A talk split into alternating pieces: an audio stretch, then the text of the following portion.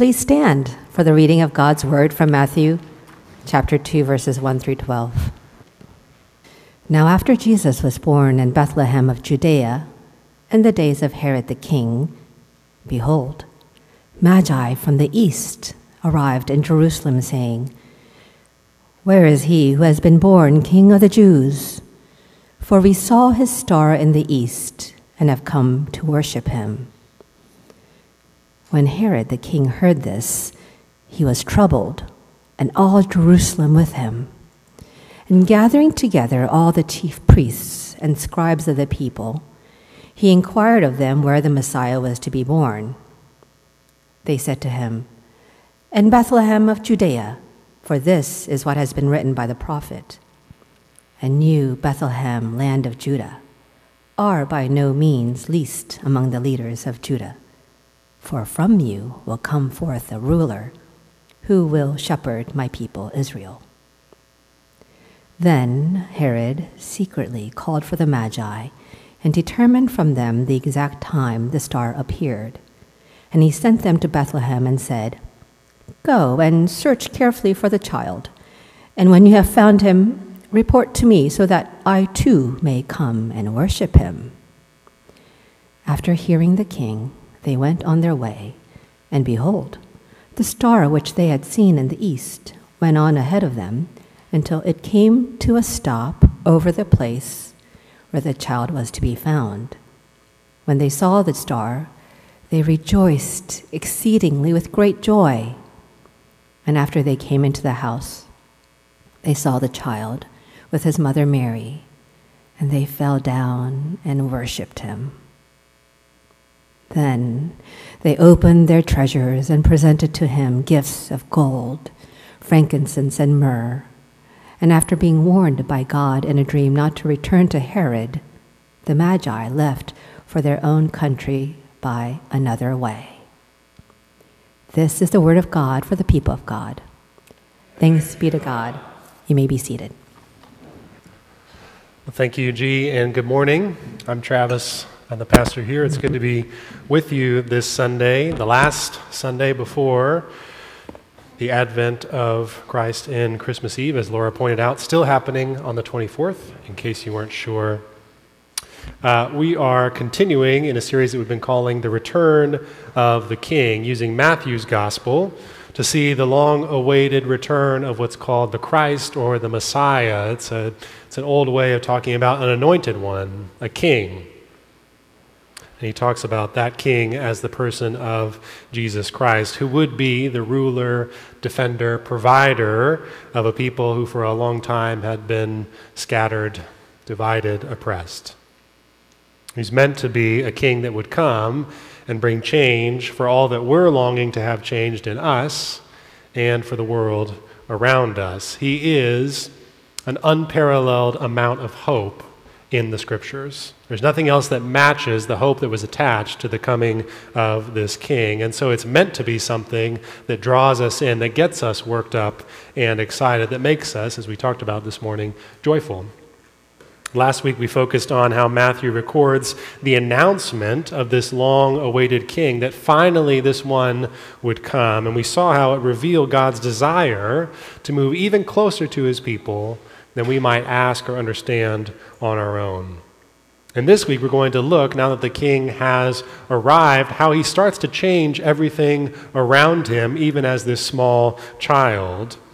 We're going to see for the first time how this promised king would interact with all the powers around him, and how those powers start to move in response to him and they will continue to for the whole of Jesus' life if you go all the way through Matthew's gospel. We see that. But this morning, I want to look specifically at, at what these powers are that Jesus starts to come into contact with, how those powers respond to him as king, and what that response shows us about Christ as king. So, what the powers are, how they respond to Jesus, and what that response shows us about this king. Before we do that, I invite you to bow your heads and pray with me. Let's ask God to fill up our time together this morning. Father, we call on your Holy Spirit now. We believe that you are able to come and breathe new life into us by the power of your Spirit. The same Spirit that caused Jesus to be conceived in the womb of the Virgin, to do something that we couldn't expect or plan for. The same Spirit that raised him from the dead, something we couldn't expect or plan for. God, there are so many things that we have faced and are facing now as individuals that we could not expect or plan for, and we need your Spirit to come and move again in our hearts, to be alive in us, to do what we can't do, to speak the words that we need to hear, to give us the comfort that we can't find anywhere else. So I pray this morning that you would open our hearts to see more and more of who you truly are, that you would help us set down all the things that get in the way of us just being before you as you are, the King of the universe, and help us to enter in as you have come to enter in with us. In your Son's name and by your Spirit we pray. Amen. I invite you to take out a Bible if you have one. If not, there should be one in the pew in front of you that looks like this. We'll go back through the text a little bit together this morning, but I want to start by looking at what the text shows us as these, these three groups of powers that seem to be encircling or orbiting around the new King, Jesus. Uh, that I would describe as a celestial power, this star or comet. We'll talk about that.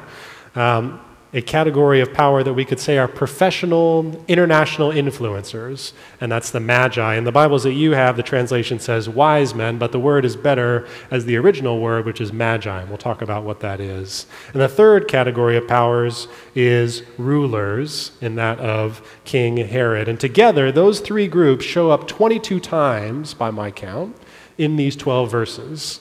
They come up over and over and in encircling ways where they interact with each other. They bounce off one another. They're drawn to one another in this text. It seems that Matthew is inescapably drawing us to look at the interaction between these groups and to see what that interaction shows us about this king. So I want to unpack what these three powers are so we know what we're talking about when we see how they respond.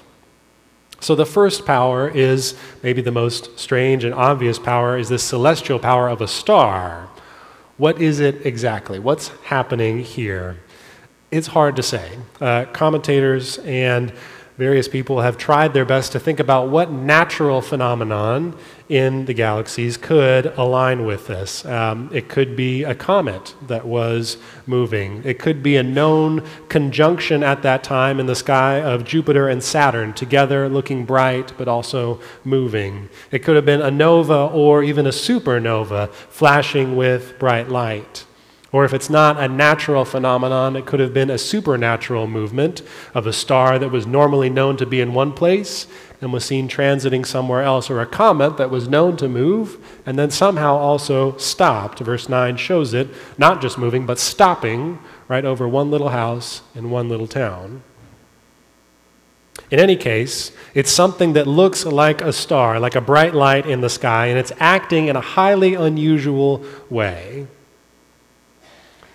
Why would that be significant? Why is that anything more than just a curiosity? Why is that something that would actually make you do something different than you normally do? Well, the ancient world was understood differently than the way we understand our world. The ancient world understood the universe, the earth, everything, including humans and all that was made, as an interconnected, interwoven whole.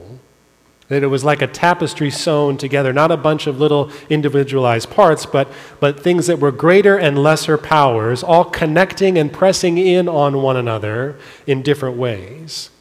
And in that context, a movement like this, a great power, was understood to be connected to something big, not just out there, but also here. That if these things are connected, that if you move the one end, the other end is going to respond. Oh, one commentator, R.T. France, explains that, that connected with this, it was widely believed at that time that the, the appearance of a star like this, a comet like that, would announce the birth or would come simultaneously with the birth of an important person or an important event. Because it was all connected, when that happened, when there was power moving there, the powers also moved here. You expected powers to correspond to one another. Now, you and I might think, from our modern perspective, that's ridiculous. Seeing a star does not change anything about what happens in my life. But we do similar things, albeit differently. When the ground shakes, when Esther and I were on our honeymoon in California. I grew up in California. I am used to earthquakes. They don't bother me until they get to a certain point. We experienced what I would call a whisper of an earthquake a 1 point something, a 2.0. Esther, who grew up on the East Coast, had never experienced such a movement. This was literally groundbreaking for her. and there was fear. I went back to sleep immediately. She was up for a while. But when the ground shakes, especially if you haven't experienced that before, you expect bigger forces to be at work. We expect that tectonic plates are shifting, and that ground shaking is not just local construction, it's an earthquake that something else is happening, or if it happens near a volcano, as we've seen in the news not too long ago, when there are earthquakes around that, you evacuate the surrounding area because you make a connection. That one power is connected to a bigger power. Or to take it out of nature, when there's a failure in multiple sectors of the economy, like there were a little over 10 years ago, you expect bigger forces to be at work than one person who accidentally pressed a button that they shouldn't have pressed at the Fed or something like that. You expect that there are dynamics at work that correspond to those bigger powers that are on the move. We see connections between things too. We might differ on where those connections exist, but we, like them, are humans trying to make meaning of a world that is bigger than us. And the Magi saw those connections and recognized that there was something bigger happening, and they responded. So, who were they? If this is some mysterious star that's happening, a big power signaling something else, who were the people that saw and understood that? Well, they were, uh, you might say, elites, international influencers of their day. That same commentator says that, that Magi was originally a title of a Persian priestly caste of people who played an important role in advising kings. But it was applied beyond that even more widely to learned men and priests who specialized in astrology and the interpretation of dreams and, in some cases, magical arts. In other words, they were advisors, highly placed advisors to kings and rulers, helping them make meaning of things that they saw in the world, helping them make connections between powers on the move, people who were known to be in touch with the interconnected forces of the world. It's somewhat like, if we had that earthquake example, you would go to a geologist to make sense of what's happening. Is this just a small little earthquake, or do I need to be concerned about something more? Is the volcano going to erupt, or is this just a tiny little tremor? Or an economist. If you have rampant inflation like we've had in the past, or maybe having a little bit now, or you have labor shortages, you ask them to read the signs, tell you what's going on, how do we make meaning of this? They, like those groups of people, were influential professionals that people turned to to make meaning of the things that they were seeing in their world. And they show up in Jerusalem as this known entity, as this kind of person, and they say that something big is happening. And the local ruler, Herod, takes notice. So the third group is not just these professionals who are noticing connections between big things that are happening and telling people about that. There is someone in power who's hearing that and recognizing it. So, who was Herod? Uh, according to the dictionary of Jesus and the Gospels, Herod was the grandson of a Roman military governor who became that same thing himself. He aligned himself with some very famous people, Mark Antony and Caesar Augustus.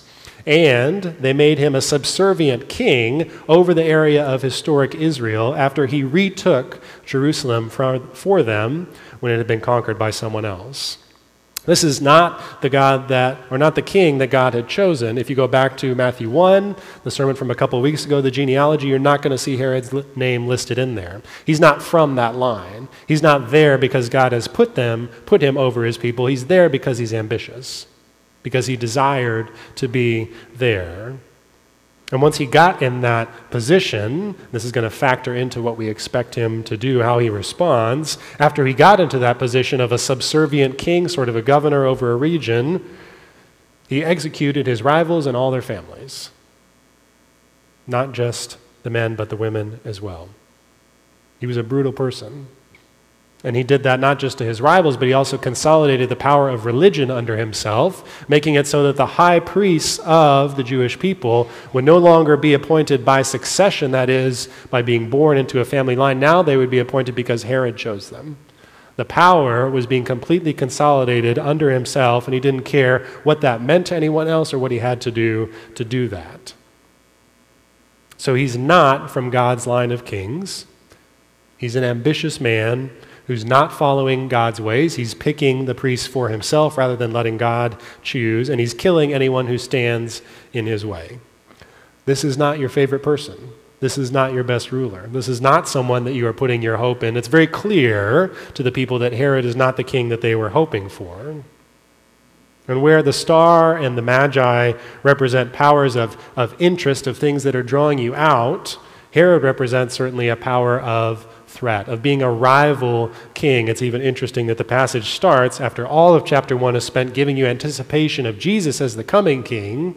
The first time it uses really this concept of kingship, apart from talking about David, is to say, in the time of Herod the king, and setting him up as a rival to Jesus. And certainly Herod is going to see himself that way where we don't know what the star and the magi will do in some way. We're curious about that. Knowing who Herod is at that time, this is part of why the city is stirred up. You would expect that hearing about a rival king is going to make Herod go a little bit nuts in a bloody and terrible way. The city is anxious because of what Herod has been known to do when there are rivals around. It makes you think that something bad is going to happen, that this challenger to his kingship is going to face some pain.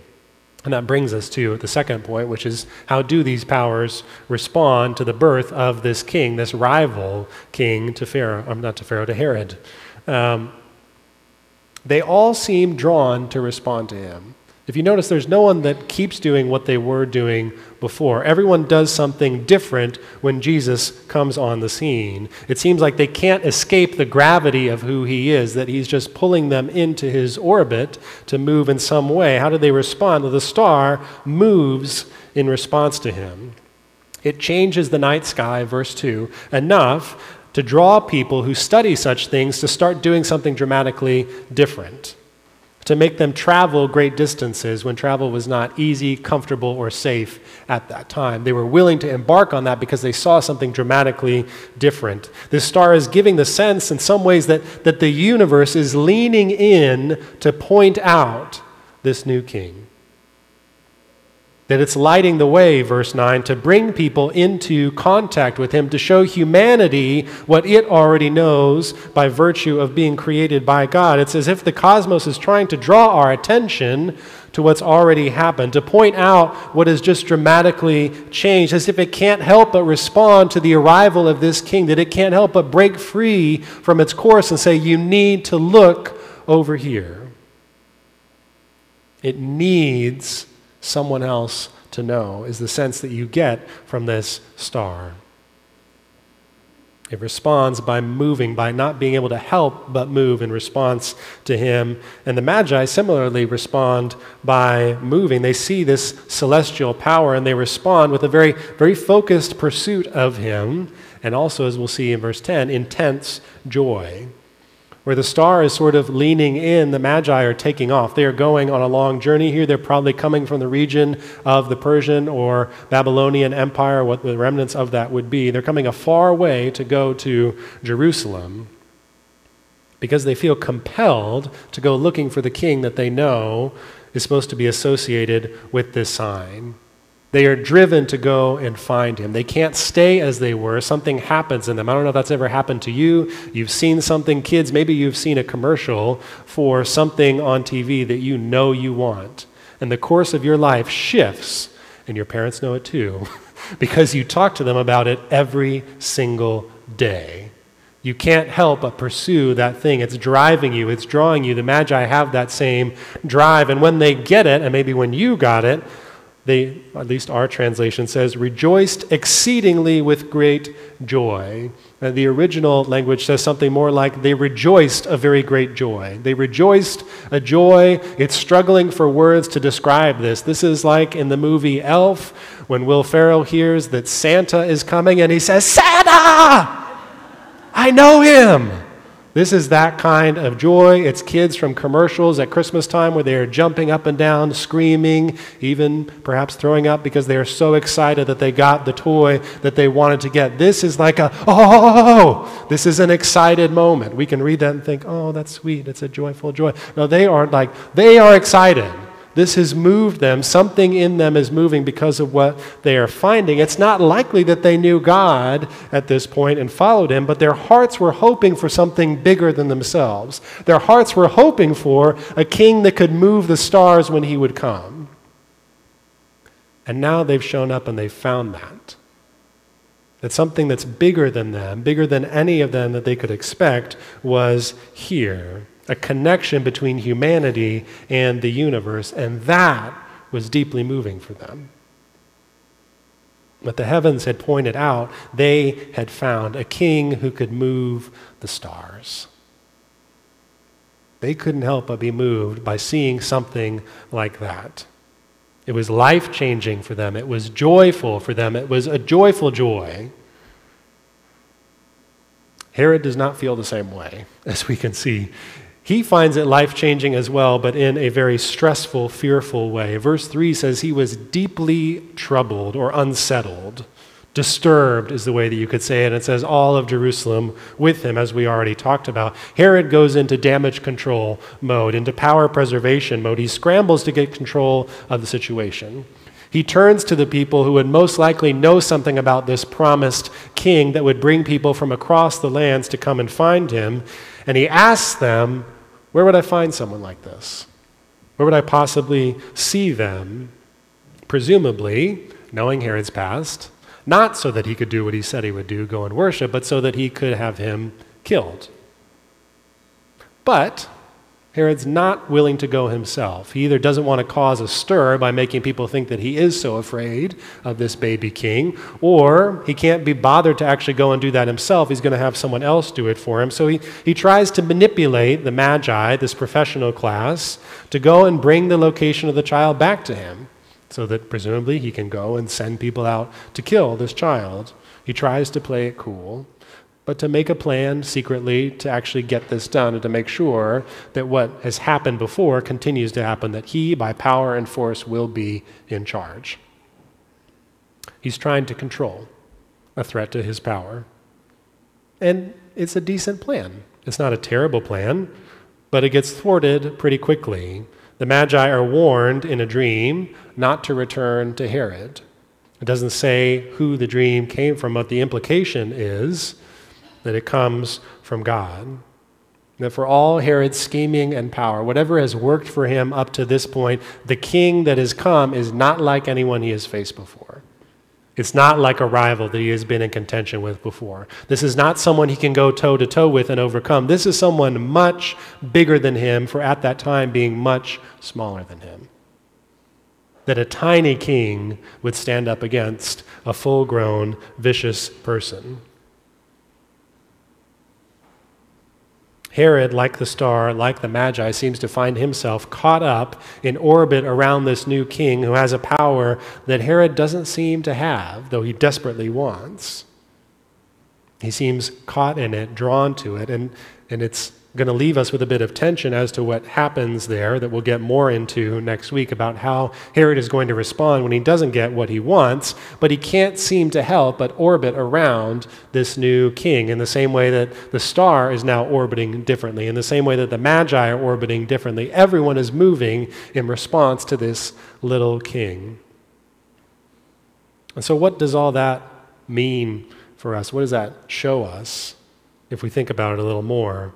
Let's turn to our final thought, which is to consider what all that shows us about this king. What does it happen? What does it mean when this king is interacting with these powers in this way? Well, I think it shows us first that, that this king is going to be one unlike any other that's come before. He's a king that, if we take the text at face value, and we can talk more about the reliability of these things and why we would see them as trustworthy, but if we enter into the world of the text itself, He's a king that calls the heavens, the professionals, the elite non believers, and the power hungry rulers to respond to him. He seems to put heaven and earth and humanity in his orbit. It seems like the entire universe is shifting when he shows up. And yet he's, he's surprisingly different than we would expect for being someone that powerful. For what you would expect with someone that comes like that, you expect something more like from Marvel and the Avengers. You expect a Thanos. You expect someone to crush and to control and to be ultimately bad. But this king is not like that. He's deeply unlike all the most powerful kings that we have come to experience. For all his magnificence here, for moving the stars, for the gifts that he receives, for the high profile intrigue that he attracts, he arrives not in a palace in the capital of Jerusalem, not in the shining glories of big city Rome or Egypt, but in a tiny little home, in a tiny little town, in a tiny corner of the world that's populated by a few ordinary, marginalized people. The king has a gravity like all that, and yet he shows up in a place as plain and simple as this. He's living with a mom, as we talked about last time, who has a bad reputation. He's living in a desperately poor family. If you go to Luke's gospel, it says that when Jesus was uh, dedicated at the temple that the family gave two pigeons, which was the offering that was required for the very poorest of the poor, that that's all that they could give. He's living with a mom who has a bad reputation in a poor family with some of the first recognition that this King of Kings would get coming from people who weren't even his people. He's being showered with gifts not by his own people, but by people who don't know him. This is not the ruler, this is not Herod, this is not the scribes or the priests, not the professional class of his own people. None of the priests and scribes go with the Magi, they go by themselves. Even though the whole city has been torn up over this, they have no interest in going to see if this is who they say this is. This king is insignificant to his own people and culturally way too significant to the wrong people to be the kind of king that you would imagine him to be.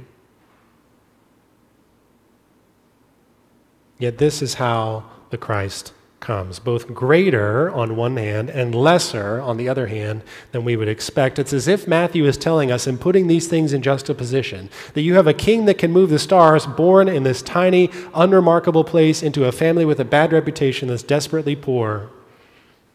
It's as if Matthew is telling you forget everything you know about kings, forget everything you know about power. You have to change your understanding of the whole universe to recognize and follow this king because he is so different than any king that's come before. It's precisely, actually, his difference that makes him who he is.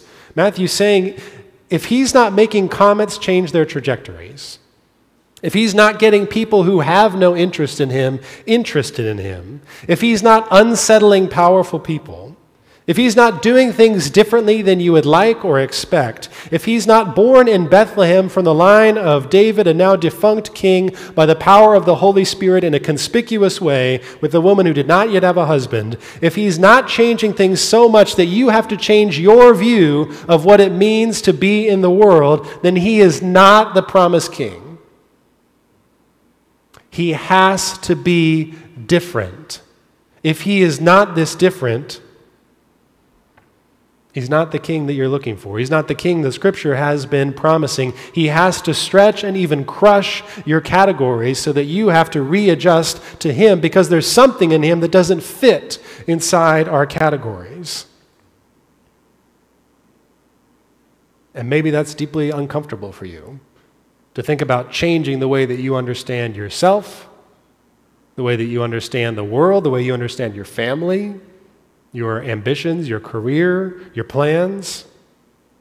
You may not be comfortable with the idea of a king who can change the trajectory of stars, that a human would have any kind of connection with anything that goes on in the sky, which is uncomfortable. If you were to come in the presence of someone that could do that, that is unsettling. Maybe you're not comfortable with the kind of king who would invite the wrong kind of people to come and know him first. Those people. You know who they are in your mind, whoever they are. those people, that he would invite those people to come and know him first. Not you, not the well put together, not the well educated, not the well spoken, not those with a good resume, not those with a good past, but those people. You I'd be uncomfortable, furthermore, like Herod, that, that you might be challenged to set down your power, to not be in control anymore, to not be the one calling the shots. That you'd have to instead rely solely on His power because His power makes your power look like dust and ashes. And that He would call you to do that not by inconveniencing you, but by letting himself be uncomfortable and inconvenienced, doing what was insanely uncomfortable for him, which was not crushing his rivals, which were like dust to him, but letting his rivals crush him on the cross for our sins, so that you and I, who were playing in the spiritual dirt, eating mud pies of our small ambitions and disjointed desires in sin, so that you and I might have the King of the stars teach us to hunger for something more than we had before.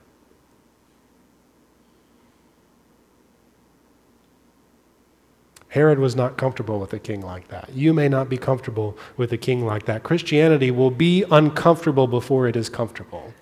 That is the way to it and through it. But Matthew says, unless Jesus is like that, unless he is uncomfortable for you. He is not worth your time. The friendly, nice to know, Jesus is my homeboy, we get along kind of Jesus, the everybody likes him kind of Jesus, the just a good teacher who would never say something that I wouldn't say, that's not him. It's not the one that's going to make a difference. It's not the right king. You might say that's just too much to believe, and I get that, and I acknowledge that, and it is a lot. But Matthew is trying to say that's the only thing worth believing. That this kind of king is the lowest bar you should accept. The problem, to paraphrase C.S. Lewis, is not that our expectations of leaders are too great is that they are too small. Is that we don't know how to ask for something more. We don't know how to expect someone who would be like this. We are too used to playing in the mud to know what it would be like to have an amazing experience somewhere else. We've forgotten what it's like to hunger for the stars for something more than our ordinary, average, everyday experience that would let us down, for our small ambitions, for our tiny desires, for wanting to have just this one little thing, to express ourselves just this one way, to have this relationship, to, to have my past have looked different than it looked, to have my future look different. We are settling for these tiny, small things. This is a king who changes the trajectory of everything around him. Do you come to him just looking for something so small? When He's inviting you to come to Him and ask for something so much more. Matthew's calling you not to dismiss the surprising and the supernatural, but to demand it, to not settle for something less than this, to stop giving up on something so much more because it doesn't fit in your categories. Can't we see that we're playing the wrong game? We think the supernatural is too much to ask for, and Scripture says it's the only thing worth having the only thing that you were meant for, the only thing good enough for you. We're ending the game before we can even play it by saying that's just too much. Matthew's saying that is the only thing that is worth having. That is the bare minimum. It seems like the perfect argument to keep you away from God to say that the supernatural is just too much when it's the only thing that's enough. Matthew's inviting you. Demand this for yourself. Find this for yourself. Have, have the hunger that the Magi have to, to have something more, to have a connection with a king who could change the stars. I know that sounds crazy, but what if crazy was real? What if there was something more? And we are so used to settling for something less. I want to encourage you this Advent season to demand it for yourself, to believe that you're worth having something more, that there is an echo in how God has made you that desires and deserves to be connected to the stars. So, by way of application, I want to encourage you to do just that in two ways. I want to encourage you to pursue and to rejoice. To pursue first this king, to not stop because he is different than you expected, but to let him change your expectations, to let you start coming into his orbit. Many of us, when we're coming to Christianity for the first time, feel like, is God going to come into my orbit? I want to know, God, what do you have to say about this? What do you think about that? You were trying to bring him into your orbit. If he is this kind of king, it does not work that way. The moon does not pull Earth into its orbit, the Earth pulls the moon into its orbit. You and I are not the center of gravity of the spiritual universe. He's not going to fit our expectations because our expectations don't fit him as something so much bigger. Let him change your expectations. Pursue what your heart knows deep down it was meant to have, which is something so much more than continual dirt that we settle for in our leaders and our lifestyles. And don't stop because you're not sure of what it will look like, how, how it will make you change, what your reputation will be like with your friends or your family, what it will mean that you've, that you've waited this long to think about this, or that you're just thinking about it now what your family will think about you because you're thinking about it now, or your friends, or those that you see as valuable and worthy. He can take care of all of that. If he can change the stars, suffer the cross, and yet walk out of the grave, he can take care of what's between you and him right now. The obstacles in your mind, the obstacles in your relationships, the obstacles in your work and your home and your family, he can take care of those things if he can move the stars and get out of the grave. Those things will not stop him. No matter how far off you feel or how high the barriers feel, they are not stepping in the way of this king. So get up and chase after something bigger that you were meant to have. Talk to someone here. Ask someone. Even just wonder in your own heart, write it down this week. What would that mean for me? How, how would I see myself differently if I thought this was something that I was worthy of? What would that say about me. Pursue that kind of king because he has pursued you. And secondly, rejoice in this king. He is genuinely good, I know Santa kind of news elf screaming in the movie kind of good news. And if he has led you to himself by the Holy Spirit, you know someone, you are connected to someone by faith that can change the trajectory of stars, defy the most powerful people in the world, draw in the most unlikely people in the world, and yet who also knows your name. The most powerful person in the history of the universe knows your name hears your prayers, understands your struggles, and cares about you enough to let those struggles kill him so that there would be no barriers between you and him. Rejoice in that. That is something that shakes and shifts your world. That is something like an earthquake for the soul that can change the trajectory of your life when you know that He can do that, and yet He would choose me. Me with all my junk, me with all my history, me for all my disappointments, my failures, for the things that I wish I didn't do. He pushes all that aside and says, I want you. That's what the cross is about, pushing all that aside and saying, I am the king who does these things, and yet I want you. I am going to be born in a low and lonely place because I want you, because there's no place that I, who is king like this, won't go to to find you. Let that seep into your heart this Christmas season. Because the King has come and the King will come again. Rejoice in that. Let's pray. We'd like to leave a little time for you to speak to God in your heart about some of the things that we've just talked about, maybe thanking Him for the ways that He is so different from what you would expect that he's not small, that he's not trivial, that he's not weak. Maybe confess the ways that, you'd kind of prefer a regular old king or really to be that kind of ruler of your own life. Maybe ask Him to give you a heart that really doesn't want to stop pursuing Him, a heart that does rejoice over Him. Let's pray.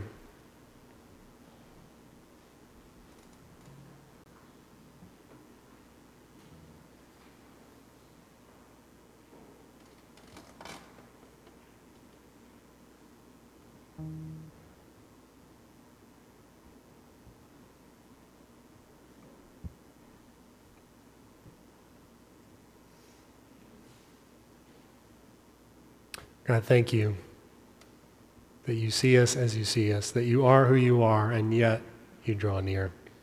So I pray that you would hear the prayers of these friends here and that you would answer. In your Son's name and by your Spirit we pray. Amen.